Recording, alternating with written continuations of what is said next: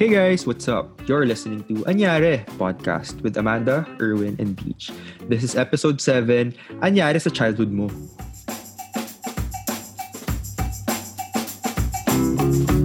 Hey guys, bagong episode na naman tayo. anyari, anyari ba sa atin? Anyari sa childhood natin? Anyari sa lahat. Pero bago lahat, uh, bago yung episode natin, bago yung topics natin, kamusta naman kayo? Ito, okay Ito. naman. Actually, I'm still alive. But very homesick na ako. Yes. And it's, Bakit? Ka na it's been so long since I got back to Manila. Normally, di ba, once a month or once every two months ako umuwi. Last time ko umuwi, May. It's already October. Sobrang homesick talaga ako, sa totoo. lang. Nakita ba tayo last uwi mo? Parang Hindi, ano ba? Ni Bawal. Amanda yung Sobrang nagkita. height ng COVID. Pero babig Oh, yeah. kaming nagkita. Kumuha ako ng cookies. Hashtag, salamat sa cookies ni kapatid ni Erwin, the best. Nakakatawa yung may pag-censor ng pangalan. Same. So yung parang ano pa eh, kulang na lang, toot! Ginano mo na lang sa ano. diba? Speaking Para of hindi na masyado. ang pinaka na-miss ko na cookies, yung, alam niyo yung cookies na parang naka, nakalagay siya sa white packaging tapos may mga swirls siya ng chocolate. Nakalimutan ko yung brand, pero yun. Kaka, kahilera ng mga? Chips Ahoy. Chips. Delight, Chips Alam Delight. ko Ayun, yan. Chips alam ko yan. Ah. Chips Ako Delight? ko- Chips Delight ba yan? Delight, oh, Delight yun. Ako gusto ko yung parang brown siya sa dulo, tapos may parang tip siya na different color. Oo nga, ano ano man tawag Alam doon? Alam ko yan eh, yung bread lang siya yun na bilog. Eh. Brown na bilog na bread yung dulo. Tas may parang icing, May parang- icing siya, sa Oo, taas na oo. swirl. Shucks. Kasi ibang Oo na kulay. ano ko siya. Comment down below. sa mga... Pinaka- Binibenta yan sa mga food bazaars, usually, yung mga weekend Oo, markets. oo, Nakita ko yan eh. Parang isang Yes. malaki siya. Na-imagine ko siya. Ako naman yung favorite kong ano nun, yung, well, yung binabaon sa akin. Alam niyo yung ano, yung Chocomalo. Oo. Oo, oo, oo. Yellow yung Ah, box, Meron diba? pa rin niya ngayon. Oo, as Yellow in yung grabe box. talaga. As in, wala lang. Pag, na, pag nakikita ko siya, parang trans, transports me back 10, 15 years ago. Parang ganun yung nangyayari. Baka isipin nila, sponsored to. Episode na to, hindi po. Hindi po sorry, hindi po sponsor. Namimiss. Pero baka naman, pwede naman. Pwede naman. Ah. Pag nahanap niyo po kami. Eto, ang pinaka namimiss ko, alam niyo naalala niyo yung Tarzan na bubblegum? Oh my Iba-ibang God, colors. yan. My gosh, Tarzan. Pinapakyaw ko yan dun sa sari-sari. Wait lang, pero yung, yung, yung kasamahan ng Tarzan, di ba, bazooka tsaka yaki. Oo. Alam niyo yun? Oo. Oh my Pintura God. din. Ay, pintura. Pintura, bazooka. pintura yung Oh masarap. Tsaka Ako, yung, Yaki yung yung, bazooka yung may comics, di ba? Yun yung, Oo, yung dati. Yung may comics. loob. Tapos ano pa yung mga ano nun, yung very tindahan. tindahan release. Tommy. Tommy. Tommy, oo. Hanggang Oo, ngayon, meron na naman. Tommy. Tommy. Hindi, alam mo yun, Amanda, yung Ano? pangalan mo, Mick Mick. Ano yung, alam niyo? Oo, oh, yan. Yung, yung parang milk na Ano candy. yun? Oo. Ay, grabe. What a bougie. Pero uh, Guys, boardroom siya. kausapin nyo. kausapin nyo yung sari-sari store owner kat sa, na nasa harapan ng bahay namin kasi siya nagbebenta ng Mick. Ano ba yun? Sige, po sa kausapin ko yan. Sabi ko, magbenta ka. Hindi. Et, ito yung pinaka naaalala ko na gusto ko talaga. Pinapakya ko rin to. Yung, alam niyo yung parang chocolate. Yung para siyang nasa lalagyanan ng Jelly Ace. Tapos may chocolate, tapos may spoon. Pudding. Ako, ako lang ba yun? Pudding. Para siyang pudding, pero syempre, local version, mas mura na version. Ewan ko, tig pa 5, 10 pesos lang yan. Ano yun? Ay, oo, oo, meron parang naalala kutsara. ko yun. Oo, naalala ko siya. Ano siya, hindi ko siya ma... Alam mo yung parang na, nakikita mo siya sa utak mo pero hindi mo alam kung anong tawag. Oo. Hindi ko na visualize mo siya pero Nalalasahan Ay, ba? Ang dami kong naalala. oo. yung yung lumpia na cheese. Alam niyo? Ay, oo, oo. Tapos yung yung plastic niya yung very cheap. Pero yung madaling punitin. Tapos pag kinain mo, nakakahilo yung lasa ng plastic kapag kinagat mo. Kasi minsan hindi mo siya Wait lang. mabuksan ng ano. Ako naman yung ano, alam niyo ba yung chicheria na Hyro, Richie? Oo. Yung, gat, Oo. yung milk flavor. Milk flavor, Ang Richie. sarap nun. Tsaka Oo. Moby. Moby ba yun? Moby. Oo, Moby. Yung May brown. Moby pa rin Oh hanggang God. ngayon. Oo naman. Sige, ang dami nating napag-usapan. Pero nakakamiss talaga yung childhood natin. Pero ito, um, punta ako sa ibang memory natin sa childhood. Naalala nyo ba yung first time yung nawala sa mall or kung sa simbahan, sa Ay, isang oo. lugar? Lahat Tapos, talaga. ano, anong nangyari? Sige, ako na lang muna. First time kong nawala, Alaba, Alabang Town Center. Ikaw rin. AKA Town. AKA ATC. no! AKA, yeah, from ATC naging town siya. Down, oo. So yung mga hello hello naman sa mga taga South. Anyway, nawala ako sa Alabang Town Center kasi pa- papasok kami ng, ele- ng elevator. Alam niyo yung elevator sa Eurostands, di ba? Yon, yung Ah. elevator na yun. Ah. As in, pumasok akong mag-isa na wala pala yung family ko. So, syempre, nung napunta sa ibang floor, sabi ko, nasa Sumiyak lang ako. Ganyan. Pinatawag yung guard, pina-concierge pa. Pumunta, pinapu- pumunta kami concierge, tapos pina-page pa yung ano yung Oh my magulang God. ko. Kaya doon ako natuto eh. Parang to the boy, to the parents of the bo- Ah. little boy wearing a white shirt. Oo, oo, oo. So, doon ako natuto actually. Na kapag nawala ka, punta ka lang ng concierge para ipapage yung magulang mo. So yun, naalala ko talaga yung umiyak ako doon sa activity center sa may gitna. Tapos nakaupo ako sa table. Oh! Tapos may isang parang sales lady yata or sales person na kasama lang ako. Binabantay lang. Sumiyak talaga ako. Tapos yung dumating na yung parents ko. Pero parang feel ko ilang minutes lang yun. Pero ngayon pag inaalala ko, parang isang oras yata ako. Hindi ko alam. Pero mukhang mabilis lang. Kayo? O naman, yung mine, mine, it wasn't my memory but my parents. So apparently, I had this inkling looking at bathrooms, apparently. So parang every time I go to a place or to a house, I would always have to go first to the bathroom and check out. I don't know, basta, and then this is this is where my fas- fascination with bathroom started. How I like you know, a, a nice bathroom. Basta mga, dun siya nagsimula. So I was, sabi raw nila, I was three or four years old. And I got lost in Uniwide.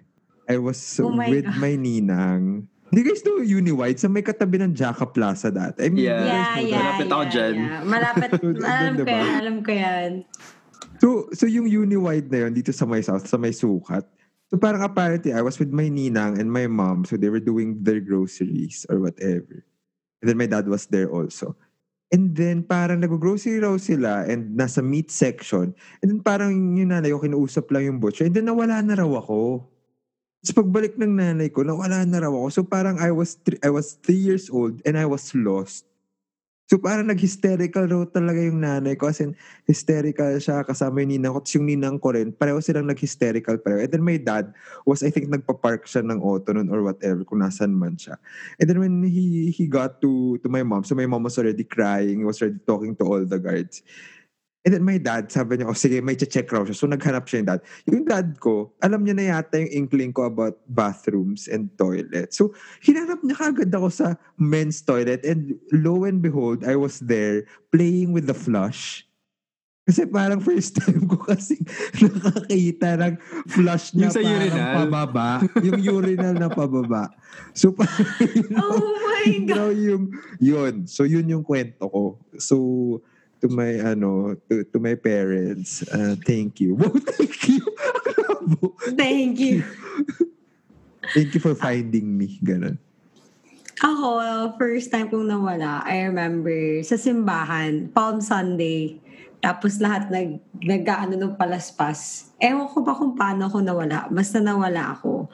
And hindi kasi ako humingi ng tulong. So, the first thing I did was, inisip ko talaga, I think I was around six or seven. Inisip ko na hindi ako hahanapin. Or eh, ewan ko ba, hindi ko lang, hindi ko inisip to go and ask for help. Nung nawala na ako, pum- bumalik, ako sa car. Like, naalala ko kung saan nakapark yung car. So, doon lang ako. Umupo lang ako tabi ng car. Tapos, nakikita ko lahat na ng tao umuwi na. Lahat na sila sumasakay na ng car. Tapos, yung car namin yung natitira na lang sa parking lot. Never chinek nung family ko na kung nasa car ako. Siguro they were really waiting sa church or ewan ko ba kung saan na sila pumunta. But ano lang talaga ako sa car. Like, I didn't panic. Hindi ako umiiyak. Like, I knew na I was, I went to the right place. Tapos siguro like after 30 minutes or one hour, yung talagang wala ng tao ah. Pero chill lang talaga ako, nakukupo lang ako dun sa car. Tapos wala namang lumapit sa akin, wala namang nag nagtanong, uy, paano ka uwi? Where's your mom? Wala namang lumapit, nakukupo lang ako dun. After what, pagdating ng nanay ko, anong ginagawa mo dito? Bakit wala ka dito? Ganyan, ganyan, ganyan. Bakit, bakit dito ka lang? Dapat humingi ka ng tulong, ganyan, ganyan, ganyan. Tapos ako naman as a maboka, whatever. Eh, I was just waiting here the whole time. Hindi ka naman pumunta dito. Like, ewan ko ba bakit di nyo ko inanap dito. Eh, dito lang naman ako. So, parang hindi ko pa inamin na, na natakot ako, na nawala ako. Ako pa yung nagpa, nagmagaling pa ako na you should have known I was going to be here the whole time, mom. So, yun yun. Yun yung first time ko mawala. Naalala ko. Kaya ngayon pag Palm Sunday, talagang parang I don't know why, but every time na nagpapalaspas, I keep looking for my family. Like, I don't know. I, as much as, hello, Yeah. matanda na ako, hindi naman ako mawawala ngayon. But that, that, that trauma of the palaspas waving up and down, tapos yung, yung priest na nag-ano ng holy water, naalala ko pa, natatakot pa rin ako. Ang nakakatawa na meron tayong, parang hindi talaga nawawala sa bata yung may memory na nawawala. No? Parang kahit, kahit Dramatic gano'n kasi na kabait. sobra-sobra. kahit gano'n Nawala ka na lang. Mawala, Oo. mawala ka talaga. Ang liit-liit mo, wala kang pera. Tapos makidnap ka, ganun. Wow. Ito may tanong diba? ako sa inyo. So, uh, pinag-usapan natin yung lost, yung nawala tayo, lost child memory natin. Ang next question guys, may naalala ba kayo na pinaka-first memory nyo aside from that na nawala kayo? Yung parang earliest memory na naalala nyo nung bata kayo? Oo, ako naalala ko pa siya. paglabas ko sa nanay ko, Cheng. naalala mo yung ilaw? Nakita mo ba yung ilaw? naman. ano pang nakita mo, Erwin? Nakita mo ba yung loob-looban o yung labas lang? Papatay na ako ng nanay ko pag Naalala mo ba yung itsura ng doktor na nagpaanak? Alala ko yung scrub suit nila. color green. Color green bar, color I think white. it's blue. Blue. I think it's um, off-white. Off-white. Madumi. With some red. anyway. Ano ba? Ako, Parang ano ba dapat? sige, ako- Malinis. Wow. yung akin, sobrang... I I really remember this. Hindi ko lang kung bakit. But ito yung pinaka, pinakaunang memory na naalala ko. I think I was around three. Tapos, bratizela kasi ako nung bata ko eh. As in, I was such a brat talaga. It shows naman hanggang ngayon. Joke. Ito rin naman, parang, ha? Is it new? No, I was really Old such a same old brat. Amanda? Okay, so I I nung, when I was three, I had nursery na. Tapos hindi ko alam kung bakit, pero nagpalit ako ng yaya. Pero alam ko kasi dahil brat nga ako, papalit ako ng papalit ng yaya. So anyway, dumating na yung bagong yaya ko. Tapos first time ko siyang ma-meet. Ta- Tapos dadalhin niya ako sa school. Tapos kasama ko si mommy. Nandun kami sa may kitchen. Tapos may nakikita namin sa taas yung, yung maid's room. Ganun. Tapos pagbukas nung paglabas ko sa ng kitchen, tapos nakita ko yung yaya ko, sobrang, sabi ko sa mami ko, Mommy, I'm not going to go to school. Sabi niya, ba't di ka papasok? Tapos sabi ko, kasi my yaya has short hair. I don't want her to have short hair. I want a yaya with long hair. And pinagagalitan ako ng nanay ko. Sabi niya, ano naman, pinag, ano naman kinalaman ng buhok ng yaya mo beauty dun pageant sa'yo? na, may beauty pageant na si Amanda sa mga, ano niya. Oh, I don't know why, but I felt like parang feeling ko judge ako ng sobra-sobra if I went to school with a yaya with short hair. Hindi ko talaga gets kung bakit at kung saan siya nanggaling. Pero ayun yun, like parang nahihiya akong to go to school with a yaya with short hair. Do, do you still remember why your thinking your thinking was I like that? don't know. As in talaga, hindi ko talaga Salon, salon owner ka na ba? No? Hindi ko alam. Alam mo, hindi Artista ko search talaga ka ba? alam. I really didn't know kung ano yung connection ng buhok niya sa pagkatao ko or sa pagkapunta ko ng school.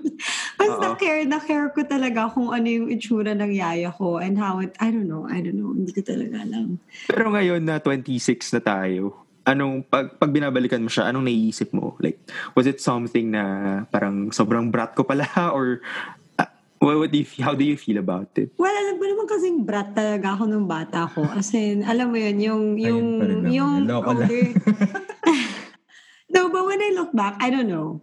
I feel like I was really self-conscious already at a young age, which is I don't know what that means or I don't know where it came from, but I was very self-conscious about myself, how I looked like, and who I associated myself with. And at three, I wonder why. I don't know. I really don't know. Okay, kaya naman guys, ano yung earliest memory nyo? As in talagang pagkain ba siya? Tao ba siya? Feeling? Ano siya? Si- Parang gusto yata ni Erwin mo na mauna. Ba? Ano mo? Sige, okay, fine. So, yung sa akin kasi, medyo, medyo funny. Natatawa na ako na parang inaalala ko siya at the moment. So, when I was three or four, laglag ako sa Imborn. Totoo, nalaglag ako sa Imbornal. As in, I remember I was with my dad. I think it was gab- gabi yun eh. Parang mga 6, 7 p.m. Basta madilim na nun. And I, and I distinctly remember that I was walking. Parang alam mo yung, alam mo yung, para siyang parking. Tapos may estero sa gilid. Para siyang, may, parang meron, may creek na, Mm, na okay, maliit okay. Oo. hindi naman siya ganun ka Yes. deep pero deep enough for a for for a five year old like Okay. abot siya dito Okay. so hindi ko alam na ano pala yon parang I don't know hindi ko alam kung nasan kami noon basta I remember falling and my dad shouting yun lang yung sinabi niya sabi niya kasi may nickname si EJ parang sabi niya EJ ah, ganyan and then I Natakot ka? Ha? Wala akong feeling eh parang I ju- yung yung memory ko was I'm already neck deep in the in that Yo. canal. Already. And it was black. And Mabaho ba? hindi ko maalala yung smell but I remember my dad wiping me on inside the car. As in pinupunasan niya yung katawan ko Okay. ng ng ng um, wet ones ba yun? Basta Saan tissue, I to? don't know. Basta- Naalala mo? Nasa Paranaque kami noon eh. We were near our house. I lived in Paranaque. Ah. so, Mga I how know, old ka na to, Erwin? Mga four. Three, mga Four. four years old. Ah. Ewan ko, parang I was so lost. I was so lost. Siyempre, nalaglag ka sa Imbornal. Sino kaya, what, sino kaya bata matutuwa na nalaglag sa Imbornal? So, yun yung first ever memory ko na super etched in my head. Like, I feel like when I think back or when I look back, it feels like it was just yesterday. Whoa. just yesterday na nangyari sa akin. So, yun- ngayon ba, Erwin, germaphobe ka? Hindi naman. Hindi naman. Wow, I'm dirty. I'm dirty. Pero ikaw ba, nung bata, yung time na yun, nung bata ka, parang naisip mo ba na papagalitan ka kaya ka umiyak or umiyak ka kasi nasaktan ka? Or something? I think umiyak ako kasi ang baho.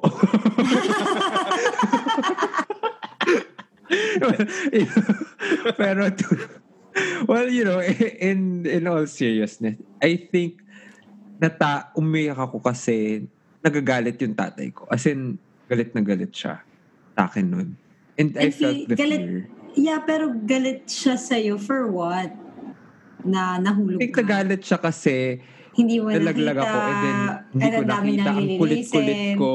Ah. Siguro kasi sinabi niya sa akin, don't go out. But then I went out. So I didn't listen to him because he was I think I think it was a a bank. Nagwi-withdraw siya. So it was supposed to be Sin- quick. pinagsabihan ka na niya na Oo. huwag kang magulo dyan. Oo. So, yun. Sige. Ako naman, um, ito, medyo, medyo same kami ni Amanda. May pagka-brat.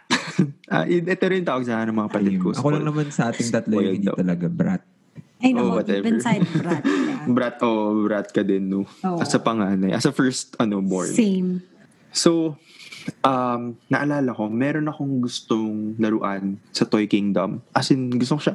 Alam niyo yung laruan na nakikita niyo sa TV. Hindi ko na maalala kung ano eh. Pero nakita niyo sa TV. Tapos, yung talagang inaabangan niyo, yung gusto niyo talaga siyang makuha. Kasi sa Cartoon. Network, di ba, may mga ano yun? Mga Oo, commercial. Mga commercial na toys. Totoo. Totoo. Tapos, pumunta, inaya ko yung mom ko sa Toy Kingdom. Kami dalawa lang neto. Tapos, hindi ko pa sinasabi na gusto ko magpabili. Pero nasa, nasa utak ko na na papa, magpapabili ako ng laruan. pagdating doon, kunwari, ano, ang tingin-tingin ako, ganyan, ganyan. Pero nakita ko na ako nasa, kung saan kami dapat pumunta kasi gusto ko na, kasi alam ko na kung, ano- kung ano yung gustong ipabili. So pagpunta namin doon, sinabi ko sa mom ko, parang ano to, ganyan, kunwari, kunwari hindi ko alam. Ano yan? Tapos tinawag niya yung sales lady, tapos tinanong niya, ganyan, ganyan, ano ba to, blah, blah, blah. Tapos magkano daw, ganyan, ganyan. Hindi ko na rin maalala kung magkano, pero medyo mahal na rin siguro siya that time. Siguro nasa 2 to 3,000 na yung presyo. Pero During that time, medyo, ano na yun ah. Uy, Exactly. mataas ang 2 to 3,000 ah. Oo. Tapos para sa bata, para sa laruan ng bata, gets medyo ano na siya, Yeah. medyo medyo mahal. So, nagagalit yung mom ko. Sabi niya, ano bang mo dito? Ang mahal-mahal na to. Laruan lang yan. Masisira mo lang yan. Ma, ma, mababagsak mo lang. Ganyan. Hindi mo naman magagamit. So, nag-aaway kami sa Toy Kingdom. Eh ako, as a brat, syempre, nag-throw ako ng tantrum. As in, umiiyak ako doon. Sumisigaw ako. Ta- nagwawala talaga ako doon sa Toy Kingdom. Feeling ko, feeling ko yung mga, yung mga assistant, yung mga store personnel ng Toy Kingdom, marami silang siguro mga story na ganyan. No? Oo. Oo. Ilang bata. Ilang bata yung hinatak nilang palabas. Totoo. Ilang bata yung napaiyak ng laruan. Tapos, edi hanggang sa nawalan ng choice yung mom ko. Kasi para tumigil nga umiyak, eh, binili niya. Pero pagkabili niya, alam niyo yung, mga yung parents natin na parang masama yung loob pag binili. So, yung medyo hindi ka papansinin, kahit magkasama kayo sa mall, yung, alam mo yun, medyo iniitsapwera ka, pero wala, nabili mo naman. eh, pagka ganun kasi, nagigilty ako. As in, ever since nung bata, hanggang ngayon naman, kapag meron akong nakuha, tapos by force siya, nagigilty talaga ako. As in, hindi ako mapakali. Kailangan, parang may kailangan akong gawin about it. It's either babalik ko or kakausapin ko yung tao, kahit ano man. So, nafe-feel ko na nun. As in, naaalala ko sa, me- medyo clear pa siya sa memory ko. Paakyat kami ng escalator. Tapos hindi niya ako pinapansin. So, parang ako, anong gagawin ko dito sa laruan kung hindi naman ako masaya? Gets? Kung galit naman siya. So, ginawa ko, parang sinabi ko sa kanya, iba, iba pa, ibalik na lang namin, ipa-refund na lang namin. Kasi ayoko na pala, ganyan-ganyan. Kahit gusto ko pa naman, sinabi ko na ayoko na lang pala, um, iba na lang yung bilhin natin. Ganun. So, gets ba? Paakyat kami ng, kakalabas lang namin ng Toy Kingdom, paakyat kami ng escalator. Pagdating namin sa, sa second floor, bababa na kami ulit para ibalik yung laruan. so yun, yun lang. Yun na yung pinaka, yung the, the earliest memory that I have. Ilan taon ka niyan. Beach? Kasi parang, like, the, I don't know, the thought process of getting what you want and then Yeah. at the same time you had to consider this whole guilt and shame part like i'm super curious how old were you during this I think I was around four or five. Wow Mga ganun. this is such a Yeah. complex emotion and thought i really want to delve deeper as a psych major paano mo kaya na form yung feeling of guilt and shame at that age kasi at that age normally hindi pa eh. kaya parang ooh, Mm, interesting yeah. Is it something that you parang um, observed nung bata ha? Like, is it something na nakikita mo na naging, parang nakita mo yung kuya mo nagiging ganito, kaya parang nag- nagka-develop ka ng like, understanding of shame and guilt? I think so. Probably, yes. Um, based sa mga nangyari nung bata. Parang siguro kinalakihan ko na rin na ayaw kong may nade-disappoint sa akin or may na-frustrate. And yung ganong parang thinking, ganong feeling, dinala ko siya eh hanggang ngayon. Na parang pag may, may, may kaibigan ako na alam mo yun, na natapakan ko or nat- natapakan din na figuratively ah, hindi literal na naapakan mo. Yung parang may nagawa kang masama, tas na ano mo siya, na i... Paano ba? Paano ba yung term na yun? Na, i- naibaba mo siya or something like that. Nagigilty talaga ako. Tas as much as possible, sinusolve ko siya. As in, may gagawin ako para mawala yung ganong klaseng. And it's something you're still carrying now, di ba? Yes. Yes. Oo. Yung mga nag-text, hindi raw sila agree. yung mga ano? yung mga ano? May Yung mga nag-text. Hindi raw, hindi raw sila agree. Beach si ano, ito si Sino? ano, oh, nag-text. Si ano pa, oh, hindi raw. Iba rin. Naka-live pala tayo. Pero tayong live studio audience. Sige. Okay, medyo nakakatawa naman pala yung mga first. And ang cool din, no, na parang ang dami nating memories nung bata tayo. Pero ito yung pinakauna nating naalala. Like, Hindi ko rin siya ma- ma- ma-explain kung bakit ganun. And I wonder why it Any- sticks. Yeah, same. And it, it becomes part of your like personality. It becomes a huge part of your life. Na. So, medyo interesting din. Baka pwede tayo mag... parang I don't know I don't know if Amanda might agree since she's a psych but I've but I've seen or heard somewhere that the reason why some memories stick is because it it I it's either a traumatic experience hmm. an experience that caused great happiness or sadness or or or a memory that caused anger or something or basta hmm. extreme emotion. I think Alam niyo yung parang core memory niyo siya na kahit Oh. anong gawin niyo. Wow, napunta na tayo sa psych. Same. Yeah. Kahit anong gawin mo, babalik yung memory na yun. Kung Yeah. paano ka magdi-deal with things now. So, Yeah. ganun pa rin ako ngayon. Pag may nakuha ko na hindi, na hindi siya parang, by, pag by, by force, nagigilty Yes. talaga ako. So, Yes. binabalik ko usually. It's funny. Kaya nga natanong ko kay Erwin kung, hang, kung germaphobe na ba siya ngayon. Mm-mm. Feeling ko kasi one of our core memories to na kasi kaya natin siya naaalala. Kaya siya Gets. very vivid in our head. May sarili siyang island dun sa loob ng utak. Correct. so para yung kay BJ siguro yung island niya is like a honesty island. Wow, honesty. honesty ba? Or ano lang, Yes, as an honest person naman. Totoo ba? Para marami man na ulit nagte-text kay Erwin. o yung mga nagte-text dyan, na. maubusan kayo ng load. Dami na. Dami na, Beach. Parang grabe sila dito. Sabi nila, Ipapablock pa yan. sila Pablotter. makapaniwala. Ipapablotter. Ipapablotter. Barangay pala. Tapos feeling ko, ano yung kay Erwin, ewan ko kung ano siya. Ko yung kay cleanliness Erwin, island. parang, Or ayaw mong napapay. yeah, parang ako ayaw napapahiya. niya Siguro napapagalitan Oo, din. Na Oo. yung, alam mo yun, Yeah, yung exactly. very Same. worried siya or very conscious siya sa ga- gagawin niya kasi ayaw niya mapagalitan. Oo. Exactly. Ta- Oh my gosh, ako, amen. siguro yung island na yon is, I don't know, hindi naman self-conscious island. Basta parang confidence island, ganun. Gets? Confidence Oo. island. confidence island. Sabi, I love that you guys have very deep and profound memories. Pero yung sa akin, parang nalaglag lang ako. Tumulog lang siya. Hayaan naman. Ano bang papalitan yung sa akin? Wala nang balikan. Competitive pala. Pwede pa-void. Um, I think. Ma'am, pa-void po nung first memory ko.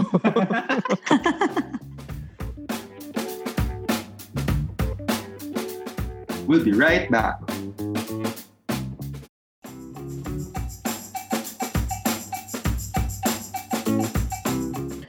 Do you guys have like any other like childhood experiences na until now, parang whatever you learned from there, dala-dala nyo pa rin siya hanggang ngayon? May iba ba kayong islands na you think you have and there's there's a certain memory or experience you had when you were a child that created that island? Ako ano, one is yung ano, parang I have to be quick in everything I do. So ako kasi noon, when I was a kid, I don't know why, pero um, I was really a very punctual kid. I feel like I, we were raised with rigid timelines since, you know, my, my dad isn't at home. He, he's abroad working. And then my mom, my mom has a day job. Aside from her day job, she has to take care of of us. So parang during during the start of the day, we have to follow certain schedules for us to be able to get off the house as quickly as possible, go to school, blah blah blah.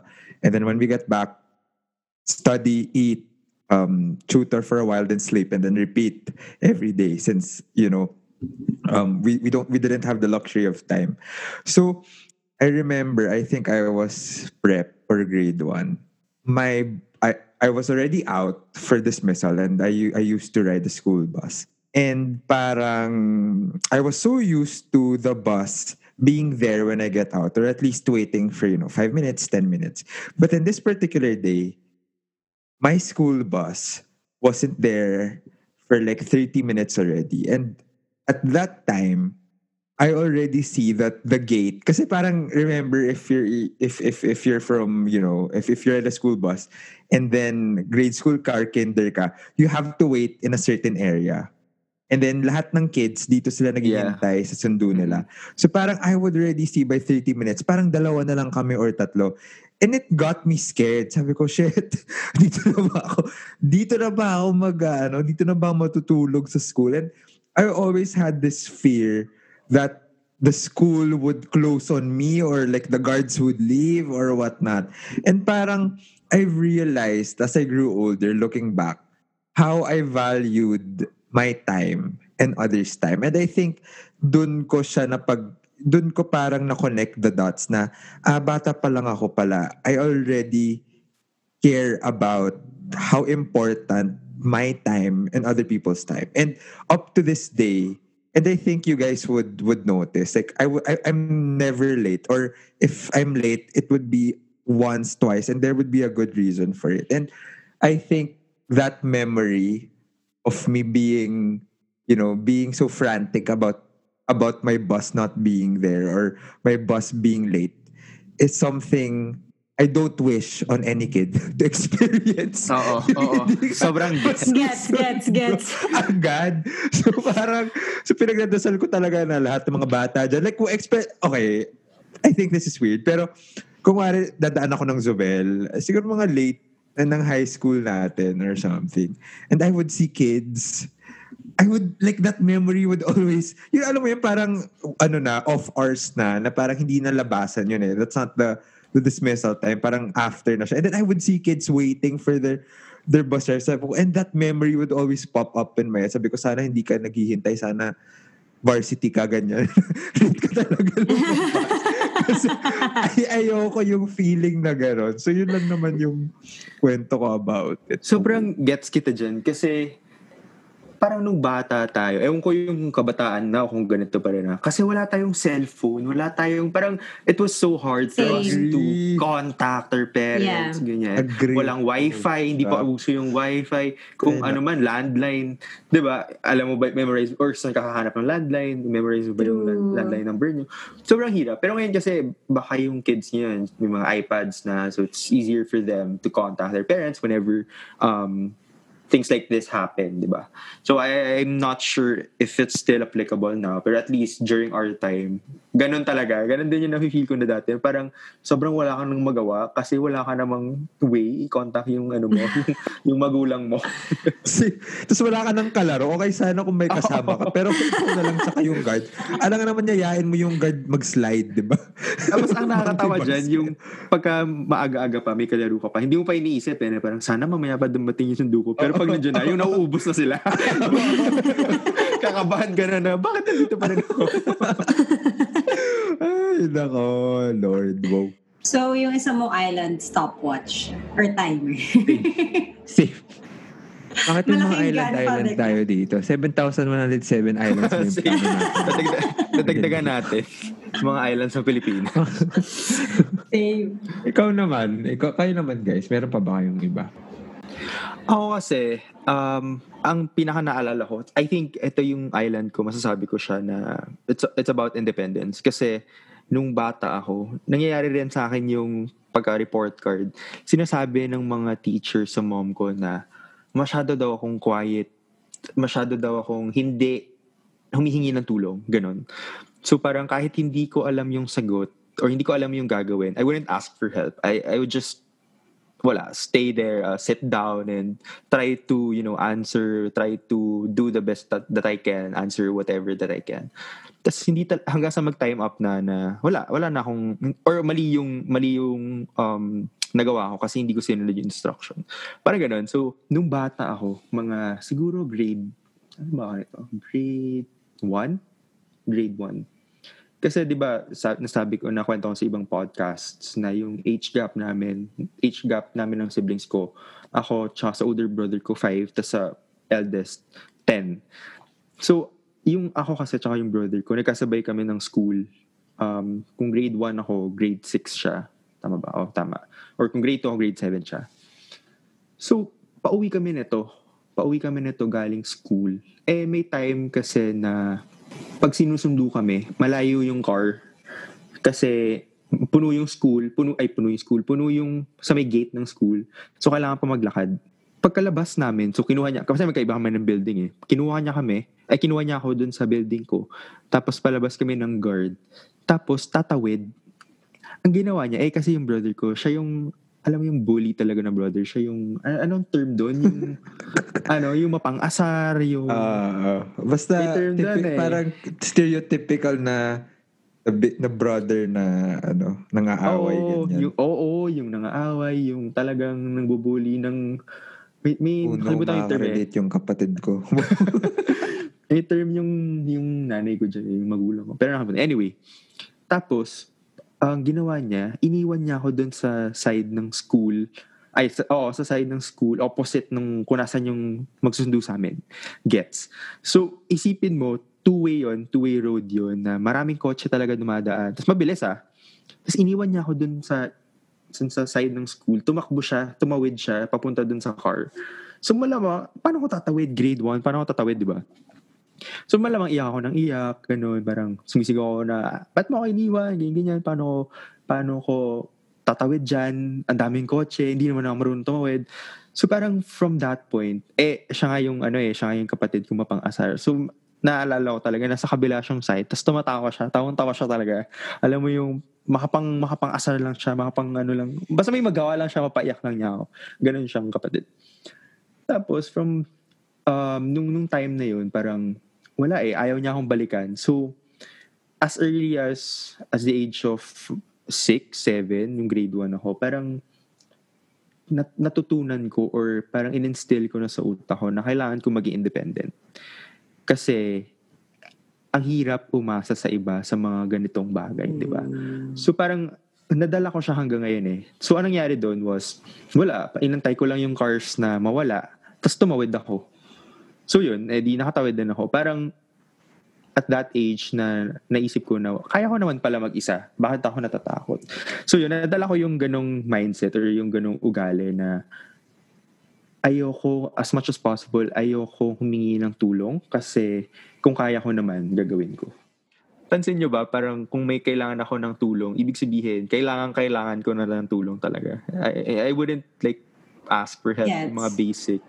Yun, so nadala ko siya hanggang sa work Agree. din, ganyan din. Agree, si Beach very independent siya and bihira lang talaga siya humingi ng tulong. Oo. I, I could attest to that. Parang hihingi lang talaga siya ng tulong if no choice na talaga. He's exhausted all of his resources. Yeah. So, agree ako dyan. I, I've, I've, I've experienced. Pero may mga nag-agree, Beach. May mga nagdi-disagree, Beach. Text ulit. May mga nagtatama Ano talaga? Itong mga bashers ni BJ, oh. Ano ba? Ako lang. May mga dislike. Ay, nako. Ikaw, Amanda, ano yung pinaka naalala mong core memory? Siguro yung isang, actually, kanina ko pa iniisip paano ko siya papangalanan. Hindi ko siya ma, I don't know how to call it in English. Pero in Tagalog, Bob. Bob. ano, palaban, I don't know how to, it's not You're argumentative. feisty. It's not argumentative, but palaban. Yung, Feisty. You're feisty. Parang, hindi ako, like, bata pa lang ako, I really wouldn't, like, I wouldn't be afraid to fight for what I knew what was right or what I thought what was right. Even, even if may possibility na mapapagalitan ako, gagawin ko pa rin siya, paglalabanan ko pa rin siya. Like, ah, nagagalit na sa akin yung mom ko, i-explain ko pa rin bakit ko siya ginawa and why I think I'm right. And then, papagalitan na naman niya ako, tapos tatahimik na ako. Pero kailangan malabas ko muna yung yung yung why I felt I was right. So parang nung bata ako, um, I, actually, dalawa tong kwento, mabilis na. So I was like mga grade, hindi grade, sorry. Ano pa lang ako noon, mga kindergarten. Kindergarten again, four years old. Tapos alam niyo yun, meron tayong assignment notebook, yung N1. Tapos sa bottom nung N1, merong TS, teacher signature, at saka parent signature. So dapat every day, your parents would sign para alam nila ito yung homework, tas nagawa, ganyan. And di, di ba, laging wala yung mommy ko kasi nga, she's a flight attendant. So, walang, laging empty yung PS ko. Eh, ayoko mapagalitan ng teachers ko na walang signature. So, ako yung nagsasign. So, pinipirmahan ko yung PS lagi. Grabe. Grabe itong batang to. Pinalo na kita. Ilang taon ka niyan? Four. Mga four. Tapos, um, so pinatawag ako sa principal's office. Tapos nagulat ako kasi nun yung mom ko. Eh, hindi ko naman alam what what I was being called for or whatever. So, Opo ako doon. Tapos sabi nung principal sa mom ko, sabi niya, Ma'am, Miss Garcia, do you normally sign your child's notebook with a pencil? Tapos nung narinig ka na, like, "Shh, wala na. Like, nahuli. Tapos Siyempre, parang, pensi, syempre, grade 4 ka pa nung pwedeng mag-ball. Nakakatawa na yung penmanship pa pang grade 4 tapos e-expect nung teacher, nung principal na, yan ba yung signature ng mom mo? Ay, nako.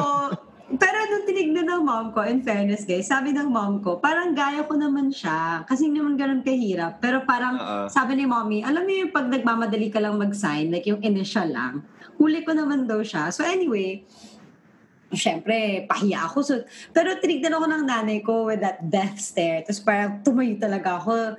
I really stood my ground and I said, what do you want me to do, mom? Eh, you're not here. Who's gonna sign my notebook? And my teacher's going to check. So yun yung naalala ko talaga to na pinaglabanan ko na kahit mali ako. Alam mo yun, pinaglabanan ko talaga ba't ko siya ginawa. Fast forward na konti to like junior prep. So, five years old, next step na, na- different school naman, so different principal. Um, basta we were doing, basta mga test papers and whatever. Eh, nung bata kasi ako, hindi ko kasi gusto yung name na Amanda. Hindi ko lang kung bakit, pero hindi ko talaga siya gusto. Choosy. Choosy ka na, bata ka pa Medyo lang. ah. choosy, totoo. Tapos parang um, pinatawag ako sa principal's office with my mom kasi parang sabi nila, Ma'am, yung anak nyo walang grades for the year or whatever or for the term. Tapos parang sabi ng mami ko, ba't wala siyang grades? Kasi daw wala daw test papers na may pangalan na Amanda Garcia. Pero marami daw silang test paper na kung sino-sinong batang pangalan yung nakasulat. Like, gumagawa lang ako. Like, Patricia, Alexandra, whatever, churba, churba. Tapos, sabi nila, siguro sa kanya to kasi siya lang naman yung walang grade. Tapos tinitingnan ako ng nanay ko, ano, bakit, bakit hindi mo sinulat yung name mo? Tapos sabi ko, eh mom, I don't like my name. Tapos sabi niya sa akin, how dare you, yun yung name ng nanay ko. Tapos sabi ko, lalo pa ako nagalit, sabi ko sa kanya, Mom, you named me after an old person? Ay, nako, pinaglaban ako talaga. Grabe. Oo, ibang klase yung pagkabata. Pang, grabe. Talaga yung Tapos, bratinera na to eh. No? I I only liked my name, I think two years later. Two reasons. Kasi punta ako na LA, tapos merong, merong street, pangalan niya Amanda Street. So I was like, ay, cool oh, may street. Tapos the second reason, yung show sa Nickelodeon na All That, there's Amanda Bynes. And she had the Oh, yeah. Amanda show. So sobrang na-like ko yung name ko. So okay na ako nun. Pero after that incident, ginagamit ko na yung Amanda on my name. So yun, yun yung island ko na hanggang ngayon, I guess, parang palaban ako in a I way hate na... my name island. lahat ng names, lahat ng fake names na pinagagamit ko na dun sa island. Oo. Kasi I guess siguro parang I would not allow myself to be trampled on. I would not, al- like if there's an opportunity for me to express my opinion or my belief on something and I know that I'm right or may bearing naman, talagang I would do it. I wouldn't sit down and be quiet. Pero syempre, mas diplomatic na tayo ngayon. Like, syempre, may work na and everything. There's other things to consider. Hindi na ako pwedeng mag-brat-brat kung saan-saan. That's- So, toned down version ng pagka palaban. Oo, yung pagka-brat natin, ano na lang, in private na lang. Or dito sa sa podcast. podcast na lang. Sa Ah, dito na lang. Sobrang nakakatawa na ang dami nating ganitong experiences and memories na parang na- na-experience pa ba to ng mga bata ngayon? Like, alam niyo yun, dati walang cellphone, walang gadgets. True. Talagang pag nawala ka or kapag naiwan ka ng bus, ng school bus, paano mo sila contact? Yun yung ano eh, yun yung mga fears ko nung bata ako. Ang hirap, hindi ko alam, hindi ko maisip ngayon. Ngayon kasi ang dali eh, yung may mga iPads na yung bata, di ba? Isang click lang, tawag na sa ano, sa magulang. Eh tayo dati, Feeling ko, paano? maraming Kailangan memorize briefing. yung landline. Feeling ko, oo, yan. Feeling ko mahaba-habang briefing tayo.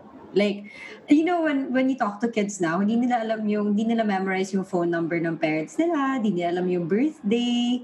Tayo, memorize ko yung cellphone number ng mom ko, tapos yung house number sa bahay, tapos yung office Agree. number niya, eh, tapos yung sa dad mo pa.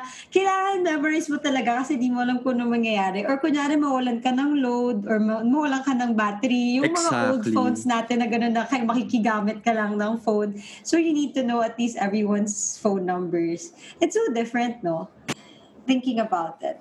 Yeah, it's so different. Like ngayon, na, na, naaalala ko dati, yung, yung pamangkin ko kasi ibang generation na yan. Tapos, pagka nawawala siya or kapag hindi siya nasusundo, magte-text siya, magme-message siya sa group message namin sa family. So, alam mo yun, yung lahat ma may inform na, ah, si ano, nasa school pa or ito na kailangan ng sunduin.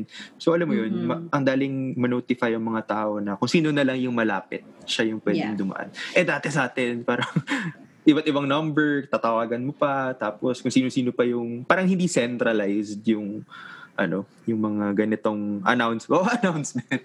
Gets. At nun kasi one person lang talaga. Like, you can Exactly. only contact one person at a time.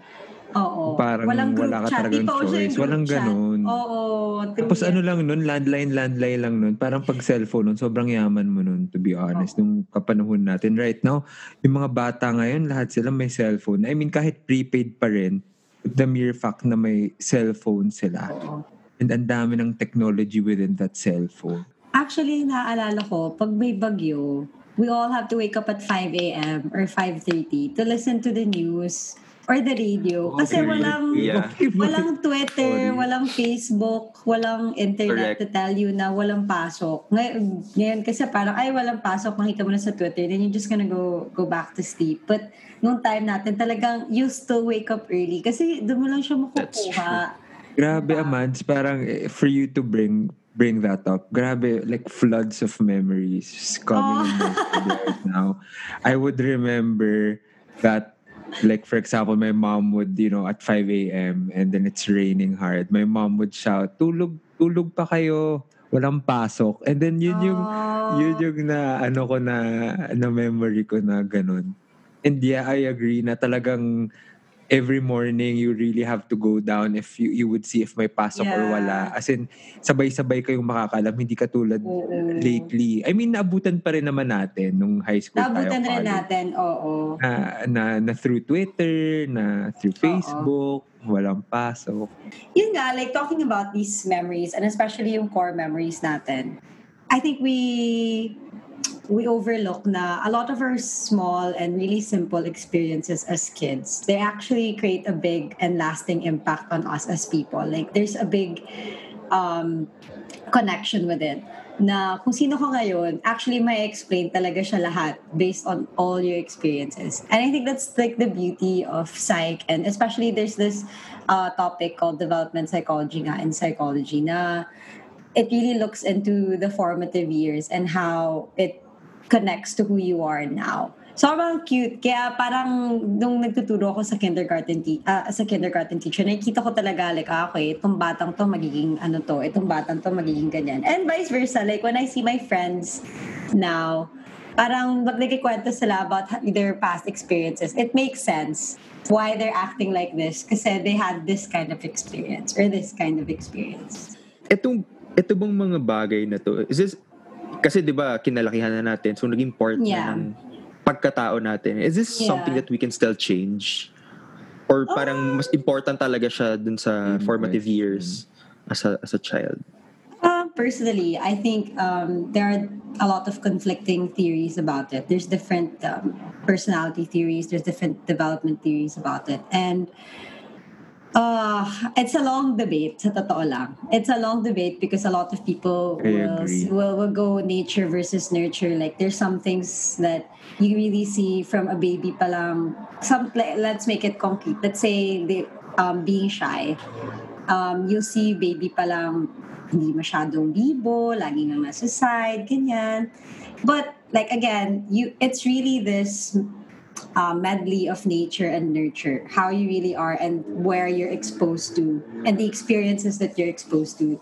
I don't I ako personally I believe that people can change. I believe that people have the power to do what they want to do with their lives. It's not set in stone. It's not that because you're like this, you're going to be like this forever. I believe that people have all the power to be what they want to be.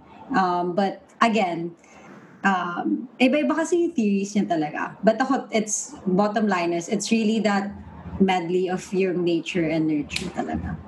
Pero kayo, meron ba kayong behavior nung bata kayo na hindi nyo pa rin na, na-change? I mean, alam kong brat tayo noon, but we're na, I mean, medyo na, na-change naman natin toned down versions of being brats or something. Let me think. Meron ba kayong behavior nun na hindi na kayong ganyan ngayon? Being intelligent. Hindi na ako katalino.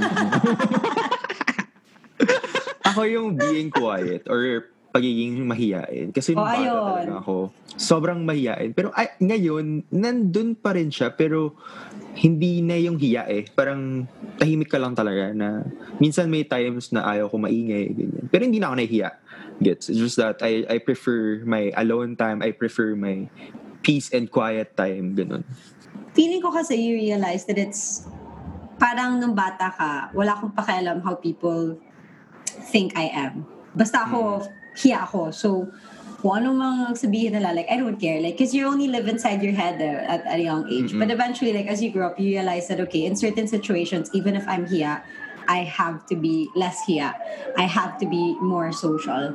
But yung pinaka-core mo talaga actually is yeah, mahiyaan or hindi naman mahiyaan but you you just enjoy your your own solitude basically or your your time with yourself, diba? Ikaw ba, Erwin? For me, parang wala naman akong um, Like, nag-iba? before. Parang wala naman masyado. Like, I think, well, Ano ako dati? meron akong alam. May alam ako, ano, Ah, ano, tungkol ano? sa'yo. Sabi, may mga Ano? nag-text. Ano, yung ano, ano? studio audience. yung mga live viewers Anong sabi? Anong sabi? Anong sabi? Anong sabi? Sabi nila, according to at um, Mr. Right. Oh, wow. Mr. Cupido 121. Nag-comment siya. Nag-comment siya. Sabi niya na da, nung bata ka daw, masunurin ka. Pero ngayon, hindi. No! Sabi niya yun ah, hindi ako. Hindi ako nagsabi niya. Grabe, marinig to ng nanay ko. Masunurin pa rin naman ako now. Pero I think for me personally, like I don't think I ha- I really had this drastic as a you know as a child growing up. If not, I feel like I've reinforced it pa nga. Like for example, like I'm a, like my mom said that I'm a shy child raw. But I was forced to be in the spotlight. For example, I have to join contests or I have to perform in front of family. But I just do it just for the sake of doing it. Pero to be honest, hindi ko talaga siya gusto. Like, I'm, if, if, if I can, if I can afford not to be in the spotlight, if I could just be a wallflower, and then I would. I, it was never really my, my dream or a goal to be, you know, a star or something. Pero kung sisikat naman tayo sa pagpa-podcast natin, why not Poknat, di ba? Oo. Kahit True. punta tayo sa pinaka nakakahiyang Oo naman. ano man. Lunukin na lang natin Oo, yan. Totoo. Same. Okay, ang dami na naman nating napag-usapan. Isa na naman pong Grabe. episode ang ating nabuo. Hindi natin, hindi, hindi namin inakala na mabubuo namin siya. Kasi mali ba namin Alam sa nyo lang. childhood, di ba? Alam nyo lang. Alam. Pero, pero sige, uh, punta tayo sa key takeaways. Ang key takeaway ko for this episode, no man is an island. Okay, next joke. okay. Tapos na yan. Okay, next. no. So I think ito, very quickly lang. So yung key takeaways, yung key takeaway ko for this episode is that what happened to you in when you were a child or during your childhood doesn't determine who you are. Like what Amanda said, there are so many things that you could change. There are so many options that you could take to make your life and to make yourself a better version than you when you were what 10 15 years. So that's for me. Ako naman, I guess, um, if you're ever around children, especially in their formative years, and whether pinsan mo yan, or kapatid, or stranger, you, I guess we don't realize how children are really sponges talaga. They really absorb and they really observe what we do, what we say, and they absorb that as well. So, yun lang. Be mindful lang siguro. Hindi natin napapansin na yung paglalait-lait ng mga kapatid natin or pinsan natin na ka-affect sa kanila. Pero actually, it really affects them. And it will affect them until they're older talaga. So, yun. And, yun lang yun. Like, I guess, be grateful for your parents because they raised beautiful and great children. Exhibit A, Ah, di ko alam. A, E, Erwin or BJ? Na joke. Exhibit A. all of us. Well, No, but yun, be grateful for how your parents raised you kasi it produced you. Oh. So, yun. Okay, sa akin naman, um, there's a lot of things that happened back in our childhood. Mapa, happy man yan, mapasad man yan. But it's not just there to, alam mo yun, to, to be a complete memory. It's always there to remind you of what happened in the past. And it's always there to remind you to always improve and do better. Tsaka, tayo naman na, na, na alam mo yun, tumanda na, nagkaedad na, nagmature na. I, I, I think it's also our responsibility to teach the younger generation of the things that we have experienced, the things that we have um, learned, and in a way, alam mo yun, in a way, guide them. Feel the Kasi syempre, wow, Make it Kasi a syempre, sila yung- sila yung nasa formative years. So, as much as possible na kung kaya natin silang i-guide. Wow. Big word. Wow, guy! Na Hindi ako nag-prepare doon, pero lumabas lang siya. And the inside, you gotta raise. I Ayan, ah, believe isang, the children are future. isa na naman pong episode nga ulit ating natapos. So, thank you guys for listening. This has been Amanda, Erwin, and Beej, the Anyari Podcast.